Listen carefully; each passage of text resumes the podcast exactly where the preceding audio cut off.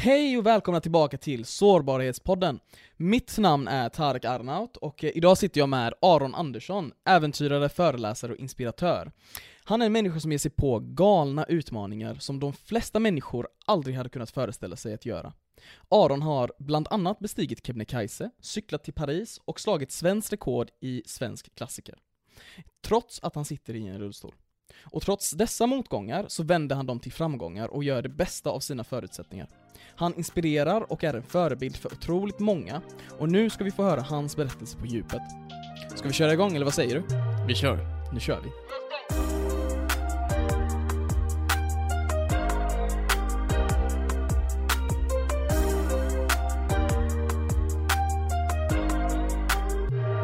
Hur mår du Aron? Jag mår bra tack, hur mår du? Det är fint, jättekul att se dig. Detsamma. Så vad händer i ditt liv just nu då? Ja, full fart. Vart och spelat in en tv-grej i morse, som Mm. hoppas ska bli ett, ett fett program. Mm. Som folk kommer kunna se inom kort. Jag kan inte riktigt säga så mycket, så mycket mer. Hemligstämplat kanske? Ja men det är hemligt än så länge. Vi, Ja. vi, kan, jag önskar jag kunde prata om det, men de vill inte att jag gör det, så då ska Mm. jag inte göra det. Men alltså hur hinner du med allting med tanke på det hektiska livet du har? Men så här, det är ju någonstans mitt jobb att göra alla de här grejerna. Det kan synas på så sociala medier och sånt som att, så här, hur hinner man med? Men, men det är mitt jobb att göra så här äventyr, eller att ut och föreläsa, eller åka hoppa fallskärm någonstans, eller vad det nu än är för någonting, eller gå upp på några berg så.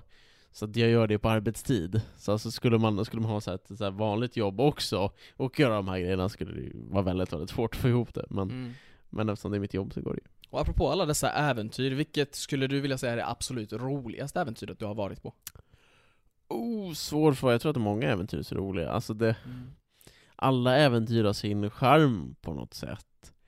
Och alltså, om man ska plocka ett äventyr så Kebnekaise som jag gjorde som mitt så första riktiga äventyr. Det, det, det var ju väldigt kul för att det, det var till startskottet på hela den här äventyrsresan. Så, så, så det är ju så här, det är ju väldigt så här, ja, det ligger väl- väldigt Mm. varmt om hjärtat så. Men plocka roligaste äventyret är jättesvårt. Men om vi, om vi spolar tillbaka lite till hur du ens kom in på spåret att eh, göra alla dessa äventyr, det började med din barndom som jag förstår det rätt. Vid åtta års åldern så blev du tvungen att opereras för första gången, eller få cellgifter för första gången. Ja, eh, precis. Det som hände egentligen så här, jag, jag, jag fick ont i rumpan när jag satt som sjuåring. Mm. Eh, och, och så började man undersöka det där efter några veckor, för man tänkte att det borde gå över så, men den där smärtan gick inte över. Eh, och till slut så kom jag in till sjukhuset och man gjorde en röntgen på rumpa, bäcken och kunde konstatera att jag hade en tumör stor som en knytnäve som satt i korsbenet i bäckenet. Och efter det så följde, ja men egentligen ett drygt år med cellgifter och strålning. Jag fick min, fick min första cellgiftbehandling på min åttonde födelsedag. Så att jag gick ifrån att vara så här fullt normal till att slängas in i den här världen, i den här sjukhusvärlden, där allt blir väldigt annorlunda. Och jag fick också växa upp väldigt fort. Det vart ju väldigt, väldigt annorlunda allting. Du fick bli vuxen väldigt fort. Jag vet inte om jag blev vuxen, men, men en del saker vart ju väldigt vuxna. Jag blev väldigt duktig på att hantera sig utav mediciner och grejer, och göra mycket sånt som, som en så normal 7-8-åring inte gör. Eh, och och så här, ja, i den här perioden, mina största hjältar är verkligen mina föräldrar, som orkade vara med och stötta och supporta och pusha så när, det var, när det var tufft och jobbigt. För det, det var verkligen otroligt kämpigt. Mm. Hur länge pågick den processen? Eh, jag, jag fick min första behandling när jag fyllde åtta, och sen opererades jag på våren året efter, så att ja, ett, ett år och tre månader, ett år och fyra månader någonting. Och, och det man gjorde sen när man, när man insåg att behandlingen inte funkar, för, för det gjorde man ju efter, efter ett tag, så man fattade att det här går inte. Det funkade inte i början. Eh, Nej, man såg vissa resultat på cellgiftsbehandlingen, men inte, inte så mycket resultat som man hade hoppats på. Och, och någonstans att lyckades du inte döda tumören helt, så, så vet man att har man en tumör för länge, så börjar den sprida sig. Mm. Så någonstans fattar vi kan inte köra cellgifter i fem år, utan någonstans så måste vi ta ett beslut, okej vad, vad, vad gör vi? För annars så, så kommer, kommer patienten att dö. Och i, i mitt fall så, så fanns alltid alternativet att operera. Men samtidigt så visste man ju att en operation skulle medföra så att jag hamnade i rullstol. En, en operation skulle göra så att mitt liv blev väldigt, väldigt annorlunda. Och, och det, det ville man ju inte göra. Så det ville försökte man skjuta på så länge det bara gick, men till slut fattade man att behandlingen funkar inte, vi måste operera. Så att man opererar bort tumören när jag, när jag var nio. Och i samband med den operationen så blir man tvungen att skära massa nerver som går till mina ben. Och så här, rent, rent krasst, det är därför jag då sitter i rullstol. Apropå din rullstol, vad symboliserar den för dig idag? Alltså, min rullstol idag är min frihet. Alltså det är den som gör att jag kan leva och jag klarar mitt liv. Efter den här, efter den operationen så, så fick jag inte sitta på ett års tid. Så att jag gick med, gick med rollator och liksom satt på knä på olika saker, men jag fick inte belasta rumpan. Och under den här perioden så var jag otroligt, otroligt rädd för rullstolar. För jag hade ju sett så här barn och ungdomar på sjukhuset i rullstolar och jag hade någon sån här bild att sitter man i rullstol så är man handikappad. Alltså då är livet kört, då är det över. Men när jag fick börja sitta ner så, så, så var jag på ett rehabläger på Gran Canaria och det var en, var en ledare där som hette, som hette Pia som fick mig att, att här, våga testa rullstol för första gången. Och jag kan så väl komma ihåg det där tillfället när hon nästan så här, tvingade mig att testa hennes stol. Och, och jag, jag sätter mig i hennes rullstol och, och, och tar några tag där och känner så här: wow! Alltså vilken grej! Det här är ju hur bra som helst. Hur gammal var du då? Då var jag, vad var jag? Jag var, jag var tio. Mm. Och, och det där blev ett sånt ögonblick som, när jag tittar tillbaka på det, jag förstår hur viktigt det var. Alltså både för att rullstolen har blivit jätteviktig i mitt liv, men jag tror också det här med att, med att någonstans våga utmana sina rädslor. För alltså de rädslorna som jag förknippade med rullstolen, så de var enorma. Och det har hjälpt mig så mycket resten av livet att våga göra saker som jag faktiskt är rädd för och ändå våga ta det steget så. Mm, det är ju oftast det första steget som väldigt många är rädda för att ta. Men eh, i ditt liv och i din karriär idag så tar du flera sådana steg. Och apropå din barndom och all, eh, allt det trauma du har fått gå med om. Vad var jobbigast för dig? Var det det psykiska eller var det det fysiska? Alltså, det är ju aldrig det fysiska det handlar om. Det är ju det psykiska som är det tuffa. Och, och ska man ta ut någonting i min resa som varit så här, som extra jobbigt, så, så var det att när jag, alltså jag, jag opererades för cancer när jag var nio och, och var frisk och hamnade i rullstol och så här. livet var bra, jag, jag kom tillbaka till livet. Och, och började sporta, jag hade mycket vänner, så, ah, allt var schysst, jag kände att jag kan leva i rullstol, jag kan leva ett bra liv i rullstol. Och, och när allt hade så här, stabiliserats, när allt kändes bra så, då kom bakslaget. Och risken med cancer är ju att, att man får tillbaka cancern. Och i mitt fall så kom den tillbaka till lungorna. Och det här upprepades, alltså först kom det tillbaka en gång och sen opererade man det så hoppades man att men nu är det bra. Men så kom det tillbaka två gånger till. Och, och, och det där var extremt jobbigt. När jag hade gått igenom det här helvetet redan en gång, tagit mig tillbaka till livet och kände yes, nu ska vi leva, nu kör vi. Och sen får det där bakslaget inte en gång, inte två, utan faktiskt tre gånger.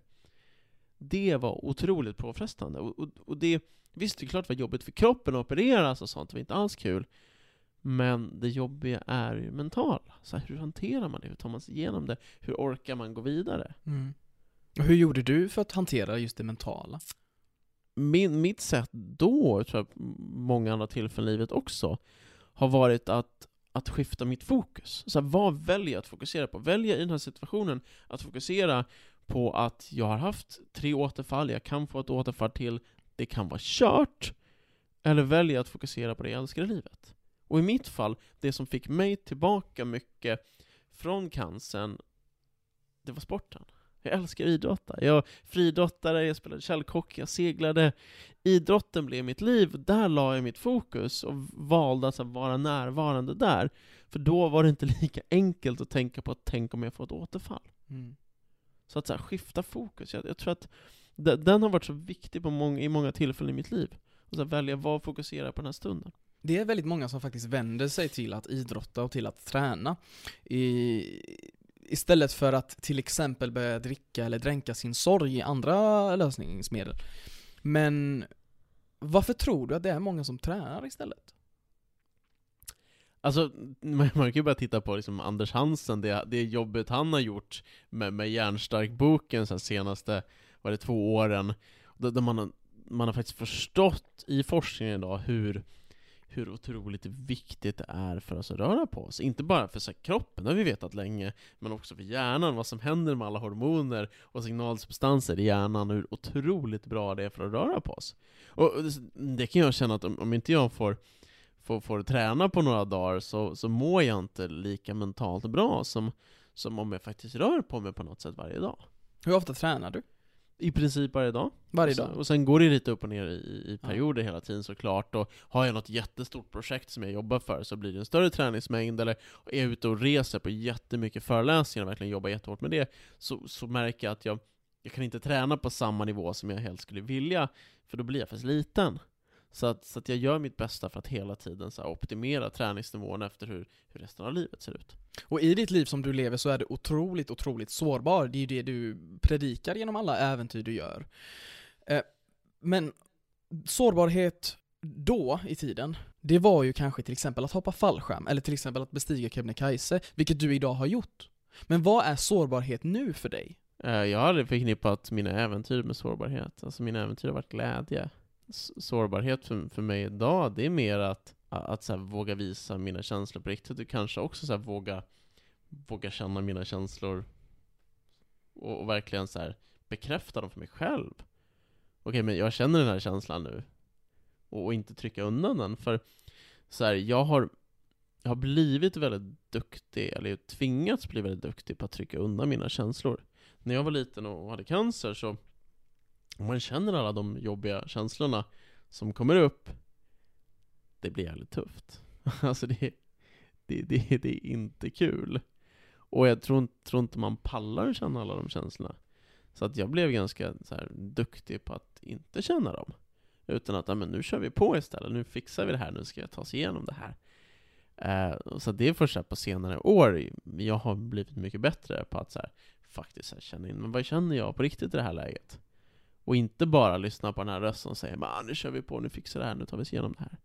Men hur gjorde du då för att kunna bearbeta de känslorna som du har haft begravda sedan tidigare? Sökte du psykolog, samtalade du med någon, eller vad gör du? Eh, jag, jag tror inte att det har varit så mycket jag behövt bearbeta. Det är inte det det har handlat om. För mig har det handlat mer om att ta hand om det här, det här filtret jag haft emellan. Och inte ha så mycket filter mellan känslorna och, och någonstans här vad, vad min log, mitt, logiska tänkande tycker att jag ska känna. Och eh, jag gjorde en sak så sent som i, i vad heter det, augusti för att jobba på det här. Jag, jag var över i, i Seattle i USA och gick ett så här meditationsretreat där en vecka.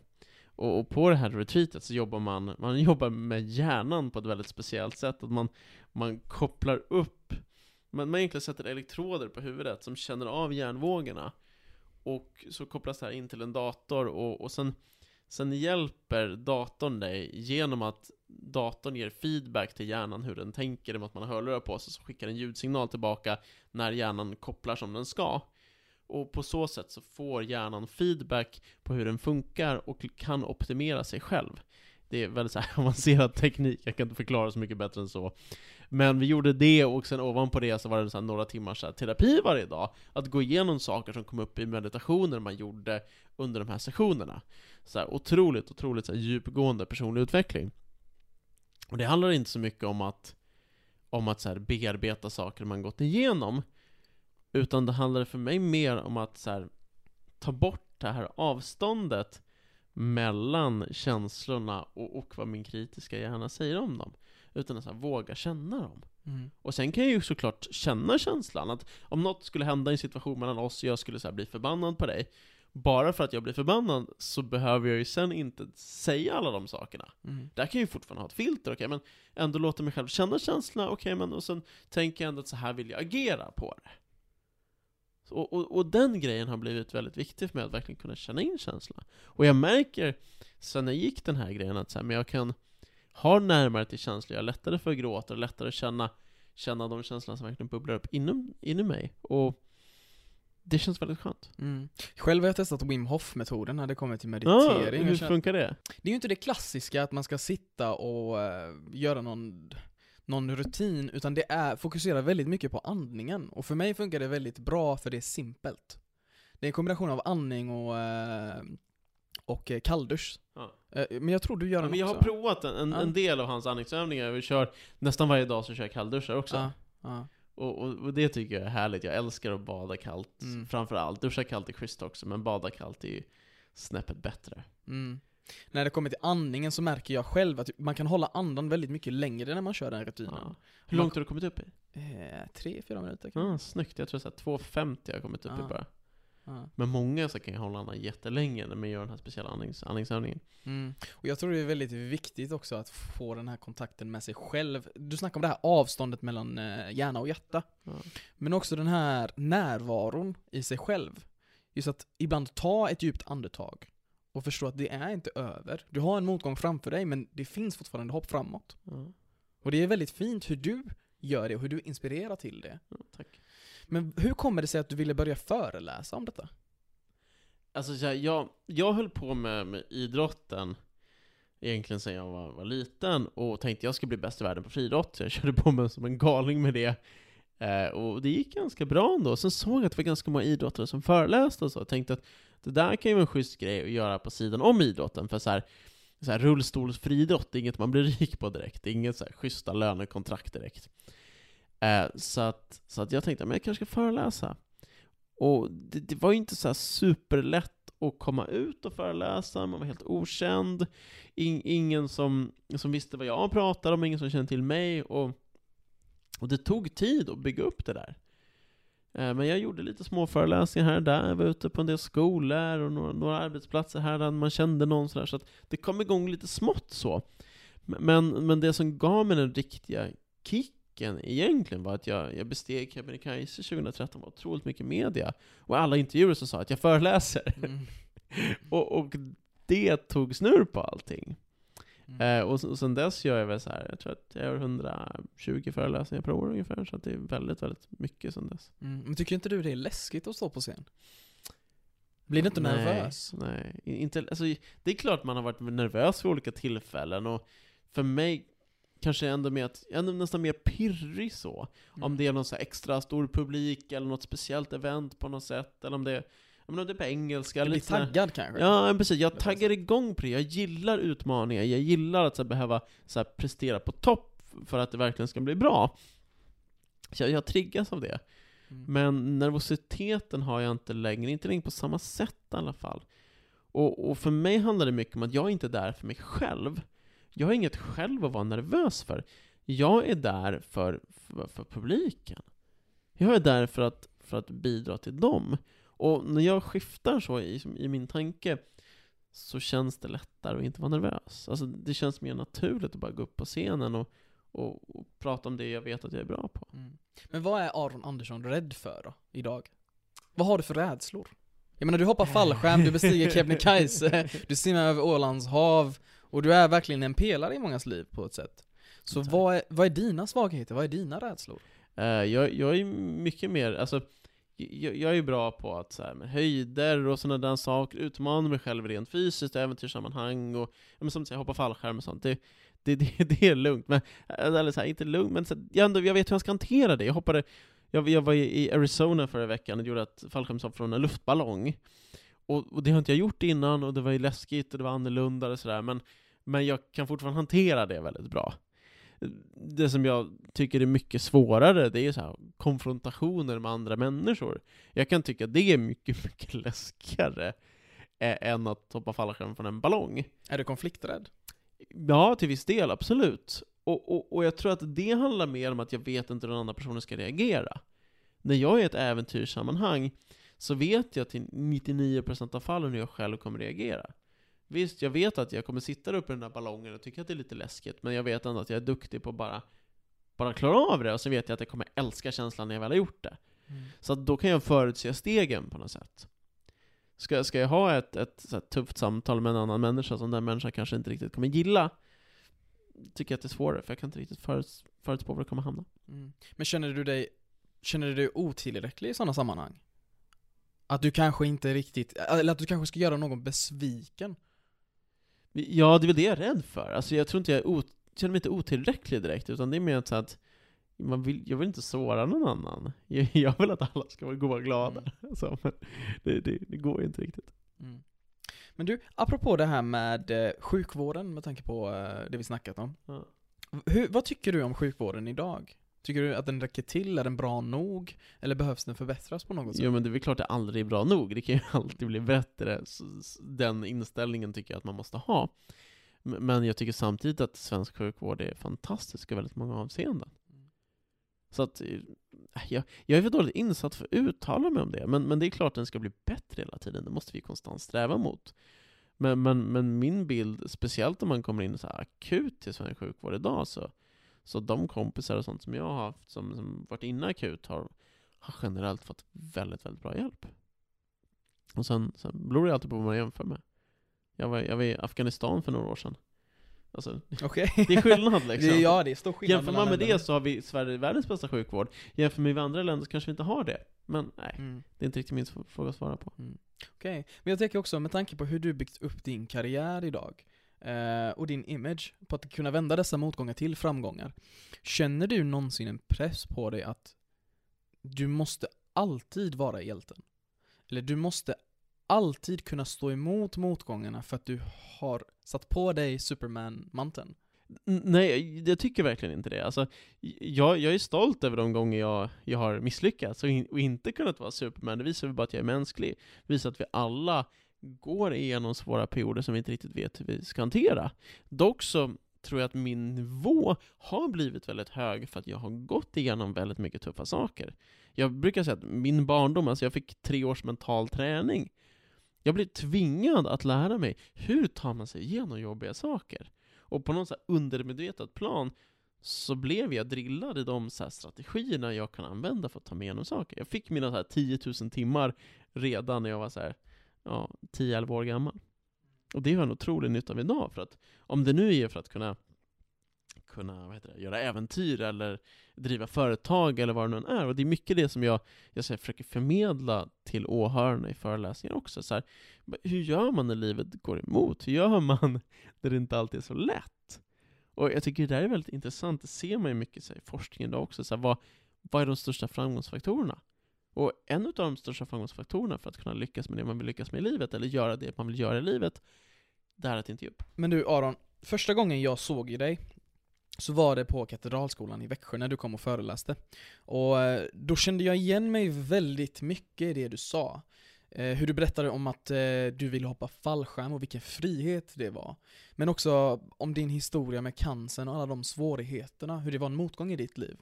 På samma sätt så har jag också varit drabbad av cancer som jag berättade för er den dagen. Och det var ofta perioden efter den psykiska ohälsan som följde med. Liksom. Att våga bearbeta de känslorna tyckte jag var väldigt utmanande. Så hur ska man angripa de känslorna? Hur, hur har du gjort i ditt liv? Alltså, jag tror att det där är så otroligt individuellt. Först och främst hur vi jobbar med det, vilka känslor som kommer upp. Jag har, jag har varit ganska så här, men nära en hel del personer som har, som har fått ryggmärgsskador, så ganska så här, traumatiska ryggmärgsskador. Och, och, och vissa som tar sig igenom dem på en gång och bara okej, det här är mitt nya liv. Nu, nu kör vi på, nu gör vi det bästa av det här. så. Och, och vissa hamnar i så väldigt djupa svackor direkt efteråt och, och sen kan det ta något år eller två så, så kommer de flesta ur det. Så att hur man ska bearbeta, jag tror att det är väldigt, väldigt individuellt. Men så här, om man får säga en sak så är det att så här, våga känna känslorna. Så här, våga känna in dem. Och, och sen tror jag att också att bara för att vi har en känsla så behöver inte den vara sann. Alltså, jag pratade med en, med en mental tränare för det här, om det här för några år sedan. Han sa att Tänk dig att du har alla, alltså, all, du har alla, alla de här tankarna i ditt huvud. Du har som en så här stor buffé med tankar. Och bara för att du har alla de här tankarna inne så behöver de inte vara sanna. Så han sa, precis som en buffé så går du och tar det käket som du vill ha, det du är sugen på. Plocka ner de tankarna du är sugen på. För du har en massa bra tankar här uppe som du gärna hade liksom tagit till dig. Att man ska se tankarna som förslag då Ja, istället. för bara för att du tänker en tanke så betyder det inte att den är sann. Mm. Men, men sekunderna senare så kommer det puppa upp någon annan tanke som kanske är lite schysstare i alla fall. Ja, men då tar jag åt mig den. Ja, men den där är schysst, den kan jag ta. Den andra får vara där uppe en stund. Bara för att jag tänkt den så betyder det inte att det finns någon sanning i den. Och det tänker jag så här väldigt så här sunt sätt att tänka på. Så här, men vilka tankar vill jag faktiskt åt mig? Det är inte alltid lätt, jättelätt att göra det, ta träning och göra det. Men, men jag har provat den när jag har haft det tufft och jobbigt, jag tycker verkligen att det funkar. Mm. Att identifiera sig som lyssnaren istället. Istället för den personen som skapar dessa tankar. Ja men lite så, Ja. för, för att vi har ju så, tusentals, jag vet inte siffran, men det är väldigt många tankar varje dag. Och, och vi kan ju inte riktigt så skapa dem med flit så på något sätt. Mm. De poppar ju bara upp. Mm. Och, och då tro att vi ska ha jättekontroll på det, det, är- det är inte så lätt. Mm. Och både de negativa tankarna skulle du också säga är viktiga att ha? Eller viktiga att reflektera över? Ja men vi kommer ju få dem, och så får man väl titta på dem, okej men vilka av de där är vettiga? För många av de negativa tankarna kommer ju upp för att så här, skydda oss på olika sätt, och hantera olika risker. Alltså vi som människor, vi gjorde för att överleva. Så här, överleva och reproducera, det var, det var det viktigaste vi skulle göra. Och, och för att kunna göra det måste vi vara duktiga på, på att se risker. Så här, bo, bor vi på savannen eller var man nu bodde, så, så här, är det ett lejon här framme så är det schysst att hålla sig borta liksom. An, annars så kan det inte sluta något bra. Och vi avskärmar ju oss själva också från andra individer när vi inte vill eh, göra skada på grund av de känslorna vi har. Till exempel om vi mår dåligt så brukar vi hålla in det för oss själva. Eh, men som människor så är det ju viktigaste för oss att kunna få kontakt med en annan människa. Men oftast är det ju svårt att bli in tune med sina känslor. Du säger ju det själv, du har ju också svårt för det. Ja. Men hur, hur, hur ska man börja göra då? Alltså jag tror verkligen på att så här, prata med någon som, som man känner att så här, trygghet med, någon som man känner att man verkligen kan släppa ut känslorna med. Mm. Och, och sen när man, alltså det är min upplevelse i alla fall, när jag väl liksom lättar på mina känslor så blir det så mycket enklare nästan på en gång. Mm. Bara jag får släppa ut dem och sätta ord på dem. Men då känns de inte lika tuffa längre. Men, men det där var ju inte så farligt. Mm. Och speciellt om man kan få lite perspektiv på det. Men, bara, äh, men vad klagar jag för egentligen? Alltså jag har ju varit med om så mycket tuffare, så det här är ju ingenting i jämförelse. Det här fixar jag. Mm. Men ofta behöver man antingen säga dem till någon annan eller typ skriva ner dem. Så Men känns det, det, lättare så också. jobb, men det kan kännas så jobbigt att få ut dem. Ja, det, det svåraste är alltid att ta det första steget. Men, men om man sätter sig med någon kompis, eller man liksom har någon ritual för att lyckas ta det första steget. För det är ju det svåraste. Och apropå känslor och sorg och lycka, när var senast du grät? Eh, Jag grät, det var, det var bara typ en vecka sedan. Jag kollade på, på en film. Eller var det, var det på flyget på vägen hem nu från Toronto? Jag vet, det var jättenyligen, det, det var någon serie eller en film som jag verkligen varit såhär bara Åh. Men, men i, senaste gången jag grät innan dess av liksom en mer kanske så här riktig anledning så var att, att min, min svärmor gick bort, och då, då grät jag tillsammans med min fru. Jag beklagar. Mm, tack. Nej men det är ju dessa motgångar som bygger oss. Jag kommer ihåg, jag såg en bild eh, för någon vecka sedan bara. Där det var en, där det var en liten varg som hade en pil i ryggen. Och så var det en större varg bredvid som vakade över den här lilla vargen. Som hade flera stycken pilar i ryggen. Och så var det quoten 'You only get stronger with time, it doesn't get easier' Och Jag tror det är väldigt sant för alla oss. Att istället för att hålla oss undan från dessa motgångar så ska vi kunna välkomna dem istället. Jag, jag, jag tror verkligen på det, och, och det är ju så här lätt att säga, inte alltid riktigt lika enkelt att genomföra. Men absolut, det ligger något i det. Alltså, alltså, det är ju en klyscha, men vi stärks av motgångarna. Alltså jag, jag tror varken jag eller du hade suttit här där vi gör idag om vi inte hade gått igenom tuffa saker som hade lärt oss väldigt, väldigt mycket på vägen. För att det är lärorikt med motgångar, även om de kanske inte är så roliga situationer. Mm. Men vad tror du att du hade varit idag om det som hände dig inte hade hänt? Jag får den frågan ibland, jag har ingen aning. Men, men så här, det som jag tror att min sjukdom har gjort med mig, och det som jag nästan är mest tacksam för att jag fick i så tidig ålder var att jag insåg redan som barn att jag är dödlig. Det är något som de flesta inser, de kanske 40-50 någonting och folk runt omkring en börjar dö så. Men jag insåg redan tidigt att hej, jag har ingen aning hur länge jag får leva. Och ha den tanken, ha den medvetenheten djupt inne och veta att det här kan ta slut imorgon. Jag tror att det är det som har gett mig så här eld i baken, eller vad man ska säga. Det är det som har gett mig fart, det är det som har gett mig drivkraft, att vilja ta tillvara på det jag har innan det är slut. Men vad är det då som är viktigast för dig i livet? Med tanke på det? Det som är viktigast för mig här, idag är att dels ha kul och göra saker som så känns roliga, och samtidigt göra saker som känns meningsfullt. Och, och, och någonstans bidra till något som känns lite större än mig själv. Och, och, och mitt så här, det har ju några olika sätt att göra det, som dels genom föreläsningar känns som verkligen man kan bidra, men också det jobb vi gör med Barncancerfonden. Just det. Mm. Och, och jag är ambassadör för Barncancerfonden, har varit det det, tio år kanske. Och, och det som har varit så fint är att, så här, att genom mycket av mina äventyr har jag kunnat samla in väldigt mycket pengar. Så jag och mitt team har under de senaste åren samlat in, jag tror att 12 miljoner kronor till Barncancerfonden. Det är helt fantastiskt. Ja, det är helt sjukt faktiskt. Alltså det, det är sån magisk siffra och pengar som verkligen kan hjälpa många. Kunde du tänka dig det för tio år sedan? Alltså, hade någon sagt det till mig för tio år sedan, det bara Va, vad snackar du om? alltså det är visst 2000 spänn kanske, men, men så här 12 miljoner, nej, jag tror inte det. Nej, och, och, och det är så häftigt, jag tror att Förstår man bara hur man ska göra saker och, och samtidigt så här jobbar hårt så kan vi åstadkomma så otroligt mycket mer än vad vi någonsin trodde vi kunde göra. Och, och som du säger, hade någon sagt till mig för tio år sedan, inte en chans hade jag trott på det. Men så sitter man här idag och bara, men nu har jag samlat in 12 miljoner. Men hade någon sagt till mig nu att, men Aron, om, om tre år så kommer du ha samlat in 100 miljoner. Du skulle inte tro på nu, för jag Du liksom kommer ju sitta och har- skratta med ansiktet. Ja men precis, det kan, alltså, precis jag kommer bara 100, nej men det kommer inte hända. Ja. Och sen, om man, om man nu lyckas göra det då, så kommer det bara, bara fan hur svårt, alltså det gick ju liksom. jobbar du mycket med det med att visualisera målet framför dig? Att säga till dig själv, okej, nästa år så kommer jag vara här. Eller Ja. nästa år så kommer jag ha detta. Verkligen, verkligen. Alltså det är ju viktigt för mig och, och, och någonstans att bygga upp den här mentala bilden och så här, vad, var vill jag vara och när vill jag vara där och hur kommer det se ut? Så bygga den bilden. Mm. Och, och jag jobbar också mycket med att titta på att så här, jag vill göra framsteg i livet. För mig handlar det inte så mycket om att uppnå konkreta mål, utan det handlar mer om att utvecklas och gå framåt. Det är din framgång. Är det så en du ser del din i det. Jag, för ett gäng år sedan så hittade jag en, en kanadensisk entreprenörscoach som heter Dan någonting.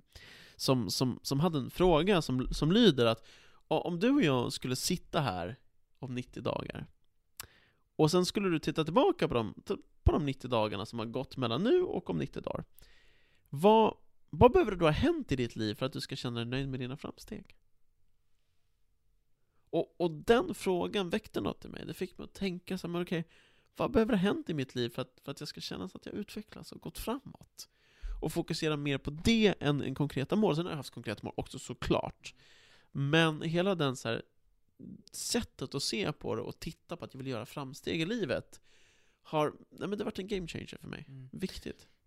Men du har inte stannat där. Har du fortfarande mål? Vad, vad är liksom ditt ultimata mål i livet? Vad är din vision? Eh, för mig handlar min vision mycket om att så här, bidra till andra, gö- gö- göra skillnad i världen. Och, och den är ganska flummig, inte så konkret. Tittar man mer så här, konkreta saker just nu, jag ska till, till Everest Base Camp i vår med ett gäng på, på 20 personer och hoppas också kunna samla in en miljon kronor till Barncancerfonden, som målet där. Eh, och, och- och sen håller jag på med så här lite tv-programsidéer som, som, som vi hoppas kunna få in. Och, Som du inte får berätta om. Ja precis, jag får inte säga, jag spelade in en grej för det i morse faktiskt, men, men jag kan inte riktigt säga vad det är än, jag önskar jag kunde, kunde prata mer Kan du det. säga när det släpps? Nej, jag kan inte säga någonting alls. Då vet jag. Så. Eh, men, men så det är mycket sånt på gång, jag håller på att bygga upp mitt team, mitt företag som jag är väldigt exalterad över, känns väldigt roligt. Och, eh, men mycket saker är på G så, men, men just nu har vi inte så här, det här superstora jätteprojektet att jobba för. Jag, jag har en dröm om Mount Everest, och, och det är mycket därför vi åker till Everest Base Camp i vår, för att så här, första steg, klämma, känna lite på det också. Och hur många är ni då som ska göra det här? Eh, vi är ungefär 20 personer i det gänget som åker till Basecamp nu. Eller så, här, åker, Mm. vi, vi, vi ska vandra dit, vi ska inte ta helikopter dit liksom. Eh, så att, det skulle man kunna göra, det är lite softare. Det Bara åker lite dit, kul. bara, hej hej, ta en bild, sen dra Ja. ner till Kathmandu och dricka öl i två veckor. En Liksom. miljon direkt där. Schysst.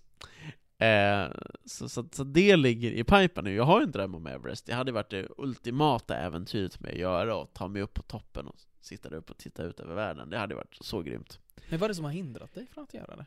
Eh, alltså, det är inget som har hindrat mig än, men, men jag vet samtidigt att jag, jag måste göra ett gäng berg och projekt längs vägen för att förstå min egen förmåga bättre.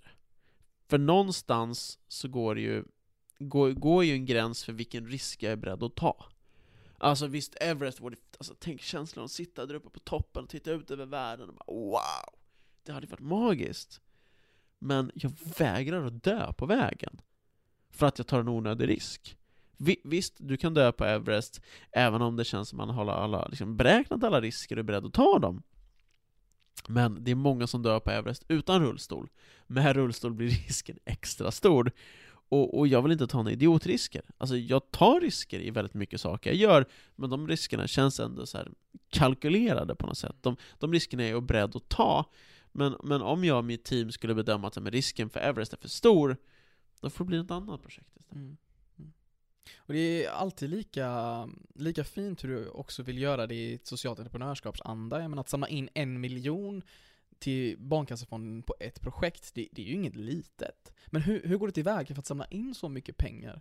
Jag menar första projektet du gjorde kanske inte fick in en miljon. nej, nej, det var absolut inte en miljon första projekten. Men, men mycket av de här insamlingarna har vi gjort genom sociala medier. Mm. Eh, mycket, alltså uppdatera längs vägen, uppmana folk att skänka pengar. Och bland annat gjorde vi det på, på Vasaloppet förra året och fick in, jag tror 1,1 miljon kronor på Vasan förra året. Och jag ska köra Vasan här igen om en dryg månad, så hoppas kunna dra in mycket pengar där också, det har varit coolt. Eh, så att, så att mycket sådana olika liksom, vägar, och en del projekt har vi även haft så sponsorer med, och de här sponsorerna har fått synas på, på våra lagkläder. Och då utbyter man att man har skänkt pengar till Barncancerfonden. Så att vi som har varit med i teamet har inte fått pengarna själva, utan pengarna har gått direkt till Barncancerfonden. Så det gjorde vi bland annat när vi gick upp på Kilimanjaro för några år sedan, och vi kommer göra samma modell nu på, på Everest Camp. Så att lyssnar man på det här och jobbar på något företag eller äger något företag och känner bara fan, det där vore trevligt sådär, så hör av till mig så kan man, kan man få med och sponsra, kan man få synligt på våra kläder så. Nej men eh, om man vill hjälpa till och bidra till Barncancerfonden så definitivt. Det är ja. väldigt viktigt, väldigt viktiga frågor där. Verkligen. Det gör skillnad. Verkligen. Men du Aron, vad är du stoltast över i ditt liv? Eh, det är mycket man är stolt över, men jag... jag... Om du skulle välja en sak? Men jag tror det jobbet jag gjort med Barncancerfonden är något som jag ändå så känner mig väldigt stolt över. Och kunna ta sig igenom cancer själv och ändå så här ge tillbaka till andra barn. Och det, det känns så verkligen så fint i hjärtat att kunna göra det. Så det är jag väldigt, väldigt stolt över. Och sen är jag också som en så stolt över, över att jag kunnat göra mycket grejer och visat för mig själv att jag kan göra mycket grejer som jag aldrig trodde att jag kunde göra. Det känns så, så, så befriande på något sätt. Mm. En annan fin grej också som du jobbar med är ju att du har en träningsgrupp där du tränar andra va? Så som jag förstår det. Ni var uppe och eh, klättrade upp för något berg tillsammans? Nej, precis, det funkar så här. jag driver något som heter Team Aron Assistans, mm. och det är eh, ett assistansbolag, för ha, ha, har man en funktionsnedsättning i Sverige så kan man ha rätt till personlig assistans. Och har man då rätt till personlig assistans från, från staten, så, eller landstinget är det väl, eh, så, så kan man komma till oss och få sin assistans genom oss. Och då liksom, tillhandahåller vi assistenter till, till, till våra, våra kunder, och, och hjälper dem att mm, så här, alltså vår vision och det vi vill göra lite annorlunda där, att vi vill vi vill få göra folk så självständiga det bara går och göra så att de får den bästa livskvalitet de vill ha. Sen om det betyder att de behöver mindre assistans, det är superbra. Ingen ska ju behöva klassa sig själv som handikappad. Nej men, så, en del har ju funktionsnedsättning, det har jag också. Och, och, och, jag har inga problem med det, jag vill se det så ganska så svart på vitt. Visst, jag, jag går lite risigt, jag har en funktionsnedsättning, så är det. Men jag vill ju leva ett så bra liv jag kan för det. Mm. Och i assistansbolaget har vi gjort mycket aktiviteter, vi har varit uppe som du sa på, på Hammarbybacken med ett stort gäng med rullstolar och allt sånt där, när vi tog oss upp där, och vi har varit ute och seglat, vi har tränat i utegym, och vi gör mycket aktiviteter för att, för att våra kunder ska ska, ska få uppleva, upptäcka nya saker de kan göra och visa att du klarar så mycket mer än vad du tror. Under all din erfarenhet, under all din tid, vad är några saker som du har lärt dig, som du skulle vilja lämna till våra lyssnare? Så först och främst det jag var inne på innan, bara du kommer dö. Var medveten om det. Du vet inte hur länge du får leva, du har ingen aning. Du kan dö imorgon, du kan dö om 80 år. Så så, så gör det du vill, du vill göra innan det är för sent. Jag har, en fråga som jag så här ställer till folk ibland som jag träffar så här, som, som lyder, men vad, vad vill du göra innan du dör? Och, och då säger många så här, men jag vill segla över Atlanten, jag vill se Machu Picchu, eller vad det nu än är. Och så brukar jag fråga dem så här, men vad väntar du på? Alltså du har tiden så att du kan trycka in om du vill. Jag vet att du har pengarna för att kunna göra det om du verkligen vill. Vad väntar du på? Jättefint att ha dig här Aron. Det har varit underbart att få samtala med dig om dessa djupa ämnen. Så kul att få vara med. Mm, tack. Tack så mycket.